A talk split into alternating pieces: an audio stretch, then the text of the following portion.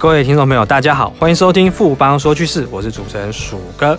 进入二零一九年新的一年，先祝大家新年快乐。我们今天也非常荣幸的邀请到富邦投顾的资深协理翁武胜来和大家谈谈二零一九年整个科技产业的展望。Hello，Vincent，新年快乐！啊，鼠哥新年快乐！各位听众朋友，新年快乐！Vincent，我们在二零一九年新的一年啊，我们大家很关心，你可不可以先跟我们讲一下，说大的一个 picture，大的一个方向会是什么？是的，鼠哥，我们在整个讲今年整个产业发展的一个前瞻的时候，我们可能先做一个小宣传哈，因为富邦每年都会跟大家分析整个年度的财经趋势跟投资方向，大家可以上富邦的官网来观看，说二零一九富邦财经趋势论坛，那相信对于掌握今年的投资方向应该会很有帮助。那我们今天要带来的话是二零一九富邦财经趋势论坛的隐藏版，也就是说从整个产业发展趋势来看整个台股的投资机会。首先呢，我会认为说，整个今年二零一九年会是一个调整年。为什么这么说呢？因为今年产业会面临到几个重大的转变。第一个呢是中美贸易战，不管后续的中国跟美国是不是会达成进一步的贸易协定，事实上我们从以往日本跟美国的贸易冲突这样子的一个过程的历史当中，我们就知道。这个不会这样一次就解决，它后面一定会产生一连串的一个影响，所以它会对于说整个过去三十年来整个累积的一个全球化的一个供应链产生一个很大的一个冲击。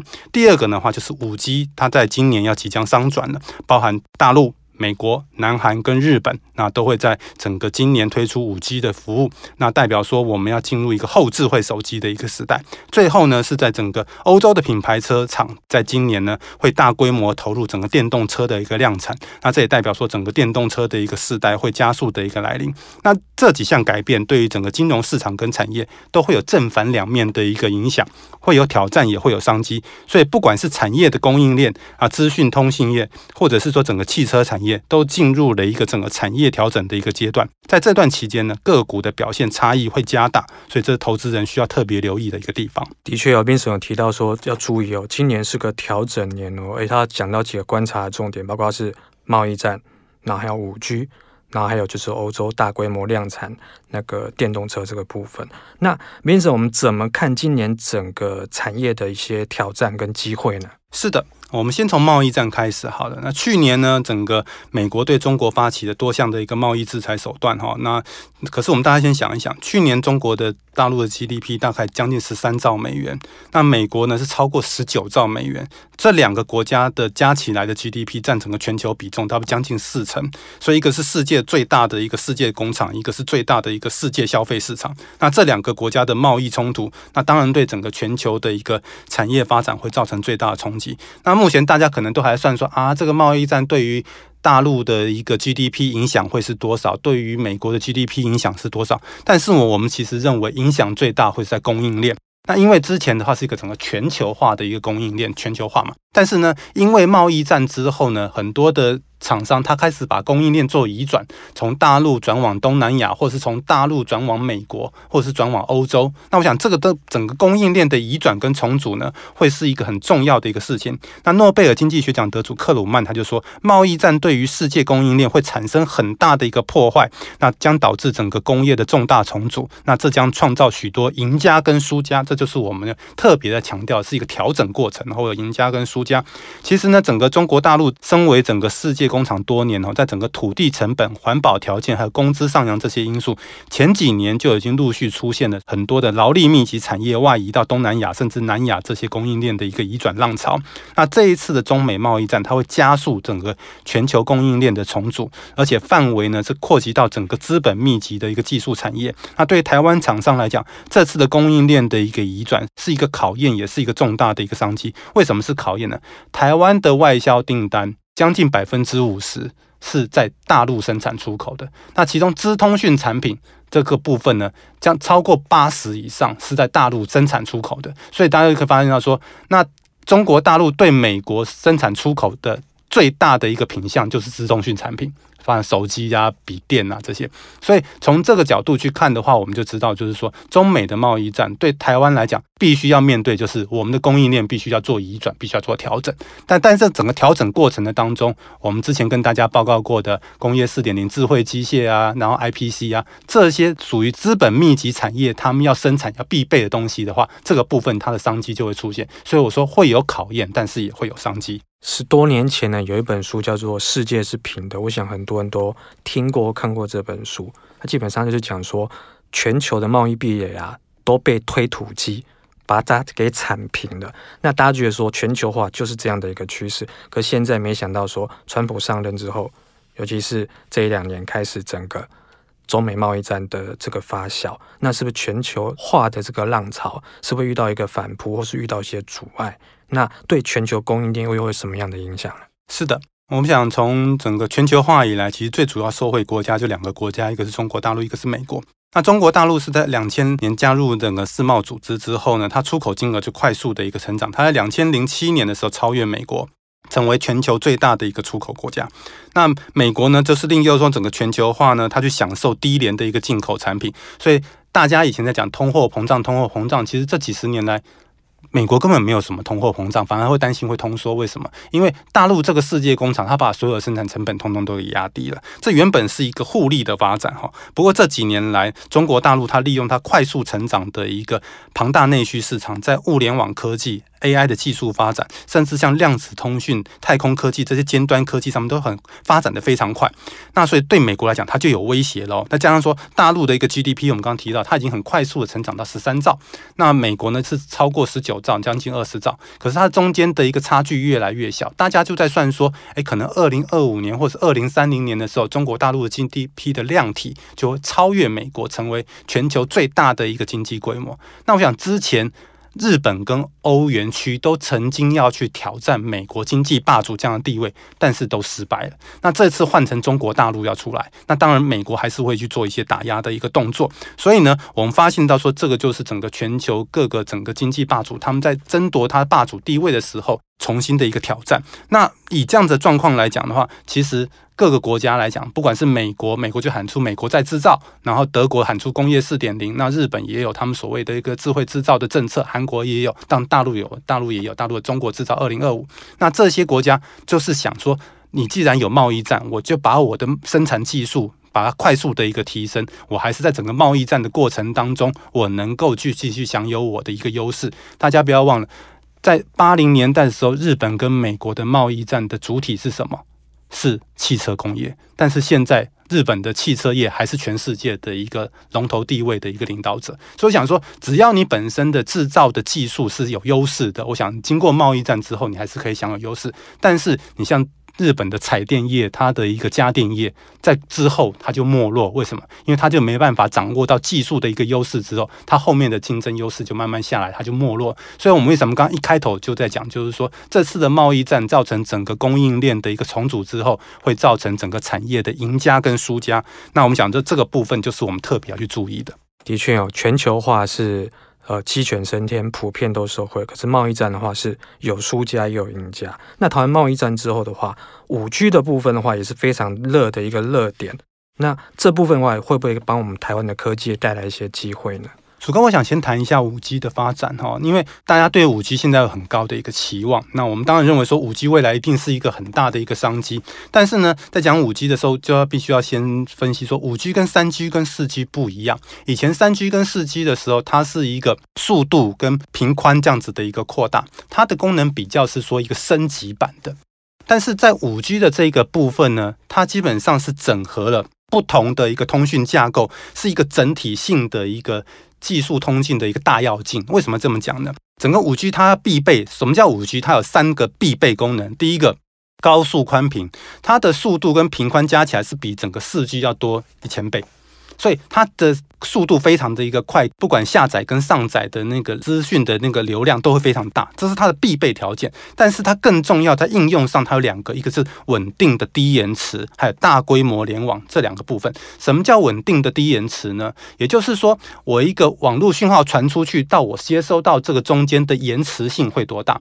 比如说，呃，每年的台北市要跨年的时候，你在一零一跨年的时候，大家发现到旁边一定会有很多那种活动的基地台的车子在那边。为什么？因为人太多了，你的频宽不够，你流量不够的时候就塞在那边。当你塞在那边的时候，就叫延迟。所以什么叫低延迟呢？就是基本上是不发生延迟的。那我们之前在谈到车联网的过程当中，自驾车未来要真正要运行的时候，它需要车联网。那如果车联网你网络的讯号是有延迟的时候，那就会出问题了。所以一定要低延迟的时候，这些车联网才能够很顺畅的运行。包含智慧工厂，智慧工厂的时候，它里面有很多网络的这种连线的讯号，如果你让它延迟的，对它的生产的品质跟良率就会造成很大的影响。所以我们一直会特别在强调，是说。五 G 不是只有说你的速度快，你的频宽宽就 OK 了，它基本上要很可靠，它不能够有延迟性的。那再过来就是它大规模联网，它一次一个基地站，它可以联网的那个机台的数目呢，是之前的万倍以上。就是以前可能一个只可以连一千个手机或是一万个手机的时候，我后面可以连线的是上百万个。可以联网的装置，所以它必须要大规模联网的装置的时候，才你才能够去符合说整个未来物联网的一个要求。物联网它的本意是什么？万物联网。那既然是万物联网的时候，你的本身的联网的那种处理联网这样子的能力如果不够的时候，它就没有办法去支撑整个物联网未来的发展。所以，我们一直在讲五 G 是整个物联网的基础建设。那我们讲了这么多之后，大家发现说，诶，五 G 好像非常伟大。那既然非常伟大，就跟大家讲，今年所要商转的五 G，它可能都可以提供你定点的高速宽频，但是它还没有办法做到稳定的低延迟。它也还没办法做到所谓真正的大规模联网。它要达到这些的时候，它必须整个呃基地台的部件的覆盖都相当完整了之后，那它才能够做到。我们预估可能要到二零二零年到二零二二年这几年的这个中间，它才会比较完整的提供五 G 的服务。所以今年商转的五 G，它只能够提供部分的服务。所以现在来看的话，我们看到的商机应该是什么？第一个基地台。基地台的部分来讲，台湾有一些厂商会提供这边相关的一些设备，那这他们一定会有商机。就现在在基础建设这个部分，它会一定会有商机。再过来，就今年的年中的部分，中间的中好，大概就会推出所谓的五 G 手机。但是也因为说基地台还没有部件完成，所以你五 G 手机推出来，可能都还不会有这么快的商机。但是慢慢开始，这会有题材性的爆发。那五 G 的手机出来之后，包含手机的晶片啊、PA 啊，还有像天线啊、滤波器这些硬体都会。有商机，但是呢，我们刚刚提到，就是说，你整体的那一个完整的那个五 G 的功能，它必须要到二零二零年之后才会陆陆续续的完成。所以，相关的所谓的 business model，它获利的模式，其实现在厂商大家都还在去摸索当中。也就是说，我们现在看到很多所谓的 AIoT，我们之前有提过智慧物联网。那智慧物联网里面很多的硬体设备终端。它都还没有看到说比较很明显的一个大的亮点。我们大家现在看说，苹果的手机在去年它的销售成绩已经慢慢开始不如预期了，它的销售量已经成长率都没有那么高了。那整个智慧手机的成长率也开始下滑。那从这个角度来看的话，谁是智慧手机后面下一个明星产品？就是所谓 killer application，我们到现在没有看到啊。我们发现说，哦，有有智慧的语音的系统，我们发现了说，哦，有可能说智慧手表或智慧眼镜，但是我们看到每一个出来的产值可能都只有一两百亿美金。那你跟一个四千亿美金的一个智慧手机这样子的一个产品来相比较，那真的都不够塞牙缝。所以现在的所有科技大厂，他们都在找说，谁是后智慧手机的下一个 killer application。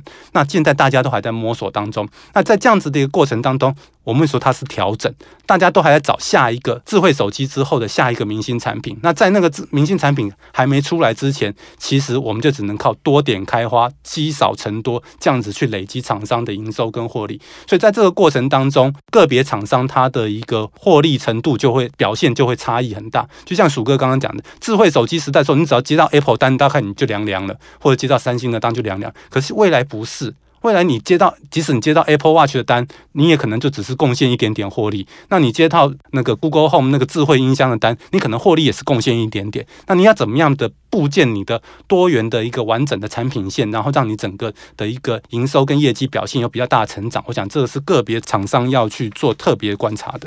台湾五 G 的部分的话，还有另外一个非常重要的一点，就是所谓的电动车。那我们知道说，今年欧洲大厂都大规模量产，我想电动车，然后自驾车这一部分的话，接下来一定是进入一个所谓的战国时代。那这一块的话，感觉至少大家初期的时候，它的成长空间应该还很大吧？是。那我们想，我们之前也曾经做过从电动车这个部分跟大家做过介绍。那不过呢，就是说整个汽车市场应该应该这几年都已经进入一个比较成熟的一个阶段了哈。那当然，整个电动车来讲，我必须要说，它是取代部分内燃机引擎汽车这样子的一个市场，所以这个对于整个汽车市场来讲的话，它就是一个大调整。也就是说，原本的一个汽车的一个供应链，它开始在做翻转，它在做调整。那电动车的开始一直在整个市场的渗透率一直不断在提高。可是这个过程当中呢，会有什么？原本的汽车品牌厂，然后新进的科技厂，还有。